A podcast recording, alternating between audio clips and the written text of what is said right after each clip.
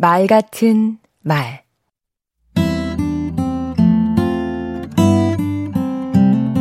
안녕하세요. 강원국입니다.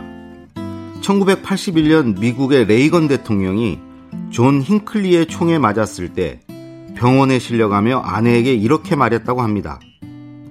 예전처럼 영화배우였다면 총알을 피할 수 있었을 텐데. 병원에 도착해서 간호사가 몸에 손을 대자 또 이렇게 말했습니다. 내 아내 낸시에게 허락을 받았나요? 수술실에 들어온 의사에게는 당신들이 공화당원이었으면 좋겠다면서 긴장된 분위기를 누그러뜨렸습니다. 죽음의 문턱에서도 여유를 잃지 않은 레이건에게 국민은 83%의 높은 지지율로 화답했습니다. 압권은 1984년 재선에 도전할 때입니다.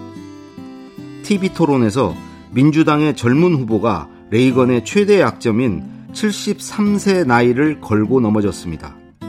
그러자 레이건이 이렇게 받아쳤습니다. 저는 이번 선거에서 나이를 이슈로 삼지 않겠습니다.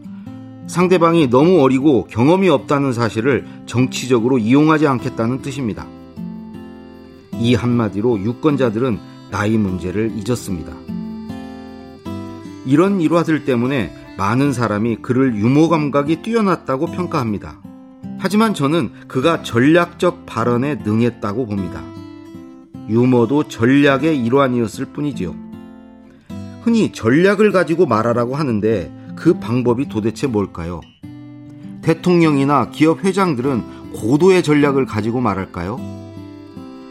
가까이 지켜본 바로는 그리 거창한 게 아니었습니다. 가장 기본적인 것은 미리 생각하고 말한다는 것입니다.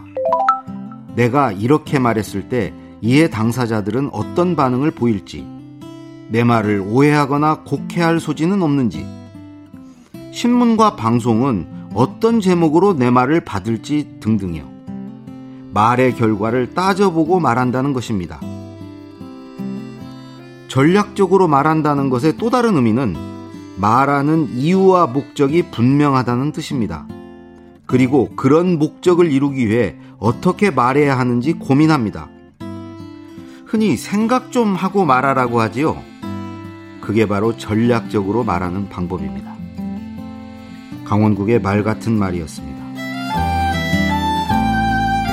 상대를 헤아리는 게 전략의 기본. 때론 유머도 전략이 될 수 있습니다.